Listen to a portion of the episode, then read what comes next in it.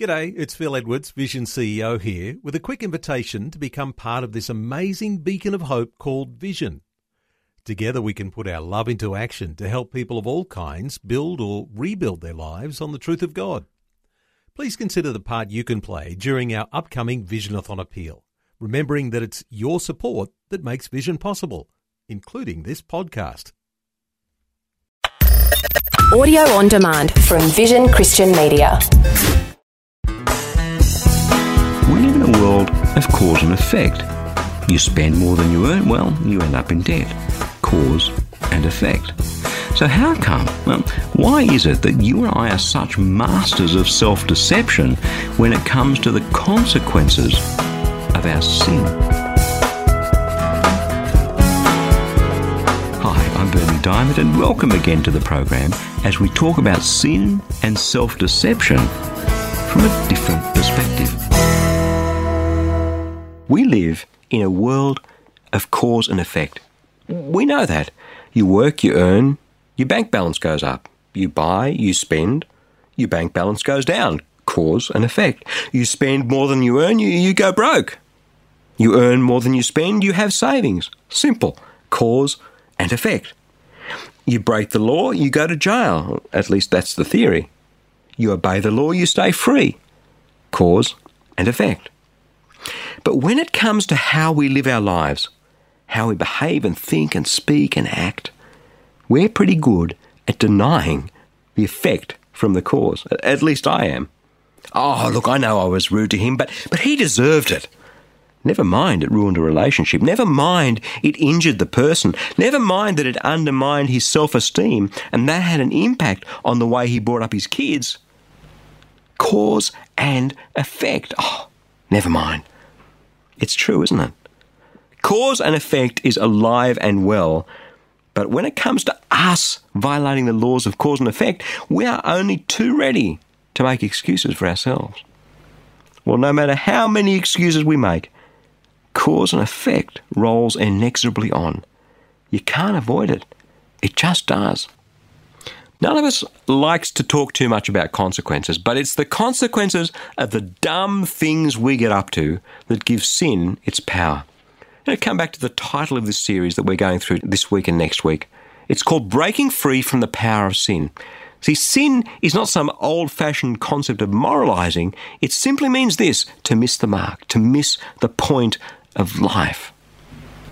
And see, when we talk about breaking free from the power of sin, I'm assuming that sin has some power. That this whole kind of lemming type desire we have to miss the whole point of life is powerful and addictive. You know, I believe that each one of us is addicted to something. There's some form of sin that's just our sin, our weakness that robs us of life. The heroin addict knows it's bad for them, knows that it's ruining their lives, but the addiction is so powerful. They want to do something about it, but they can't because they're addicted. You may have heard of the, the seven deadly sins lust, gluttony, greed, laziness, anger, envy, and pride. And my hunch is each one of us relates to at least one of those in our lives. And like the heroin addict, we, we kind of know they have consequences. We know they're ruining our lives. We just can't do anything about them.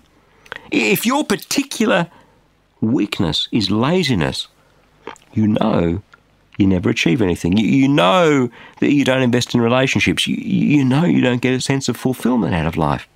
If it's anger, you know anger ruins relationships. If it's pride, you realize that, that you can't work closely with, with other people. If it's gluttony, well, that's obvious. There are consequences. We can't deny them. Have a listen to the consequences of sin that the Apostle Paul writes about. Romans chapter 6, beginning at verse 13. He says, Don't present your members, your body, to sin as instruments of wickedness, but instead present yourselves to God as those who have been brought from death to life, and present your body to God as an instrument of goodness and righteousness. Sin will have no dominion over you since you are no longer under the law, but under grace. What then? Should we sin because we're not under the law but under grace? Absolutely not. Do you not know that if you present yourselves to anyone as an obedient slave, you are slaves of the one whom you obey, either of sin, which leads to death, or of obedience, which leads to God's goodness and righteousness? But thanks be to God that you, once having been slaves of sin, have become obedient from the heart to the form of teaching to which you've been entrusted, and that you, having been set free from sin, have become slaves of righteousness. So, what advantage did you get from those things of which you are now ashamed? The end of those things is death. But now, now that you've been freed from sin and enslaved to God, the advantage you get is God's holiness and sanctification. The end of that is eternal life. You see, the wages of sin are death, but the free gift of God is eternal life in Jesus Christ our Lord. Paul uses the analogy of, of slavery.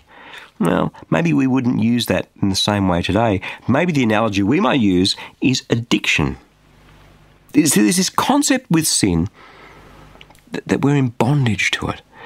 And if we go the way of sin and rebellion and all that stuff we know is rubbish and wrong, you end up being a slave to it. You end up being addicted to it the way a heroin addict is addicted to that needle and that heroin pumping in their veins the wages of that, the outcome, the consequences of that is death. See, there are so many people who are trapped in a downward spiral of consequences, trapped, they can't get out, doesn't matter how hard they try, and mostly we all try at some point. And then we give up because it's too hard. We roll over and we accept the reality and we say, well, you know, I'm just an angry person. That's it. Nothing I can do about it. I know it's ruining my marriage, but there you go. The wages of sin is death. There are consequences today and eternally. Today, so many people are like the living dead. They're robbed of the fulfillment that God's goodness brings. That's what righteousness means integrity, purity, goodness. The power of sin is the addiction that traps us in the consequences. And at some point, at some point, we have to decide enough is enough. At some point, we have to wake up and say, I can't do this anymore.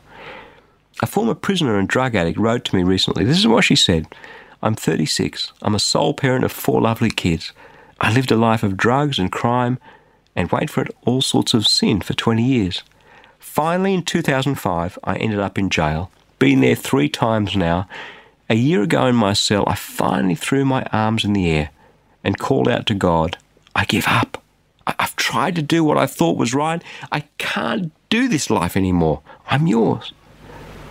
So if you were expecting me to talk about being a better person in this series, you'd be wrong. We've all tried that. It don't work. it just doesn't, right? Because sin is more powerful than you and me. We're drawn inexorably to it like a moth to a flame, and the consequences destroy our lives. So, what are we going to do about it? You, me. Come on, let's get real here. What, what sin are you hanging on to so hard that you can't let go of and it's robbing you of life? Over the next few weeks on the program, I'm going to show you how you can get your life back. Not in our own strength, can't do that, but in God's. First, we have to decide to let go. You know, we hang on to something real strong, and the problem is it's like hanging on to lead weights. We either have to paddle real hard, and that's exhausting, and ultimately we, we end up drowning. That's why Paul writes, The wages of sin is death. All those little compromises are a foothold for the devil, like a, like a bull into a china shop. He wreaks havoc in our lives, and those compromises are like opening the door and inviting him in. Now, the mistake we make is we think that applies to everyone else except us.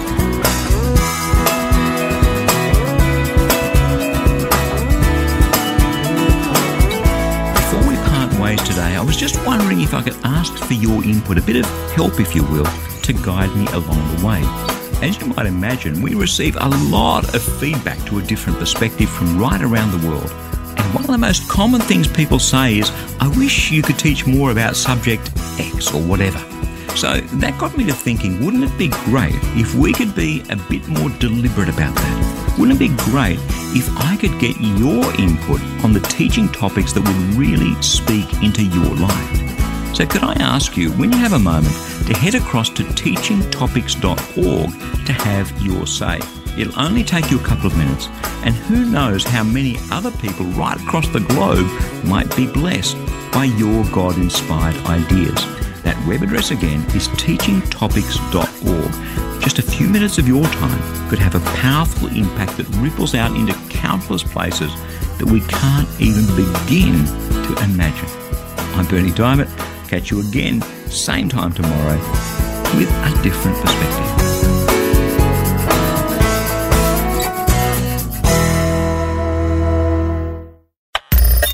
Thanks for taking time to listen to this audio on demand from Vision Christian Media. To find out more about us, go to vision.org.au.